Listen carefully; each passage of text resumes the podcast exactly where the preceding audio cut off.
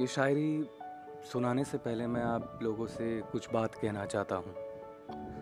और वो बात ये है कि ये शायरी मेरे लिए बहुत मायने रखती है।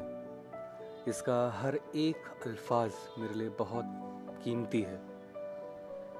क्योंकि ये शायरी मेरे बहुत दिल के करीब है। और एक बात और ये कहना चाहता हूँ कि मेरे सीज़न का ये एक आखिरी एपिसोड है, जो आपके लिए पेश खिदमत है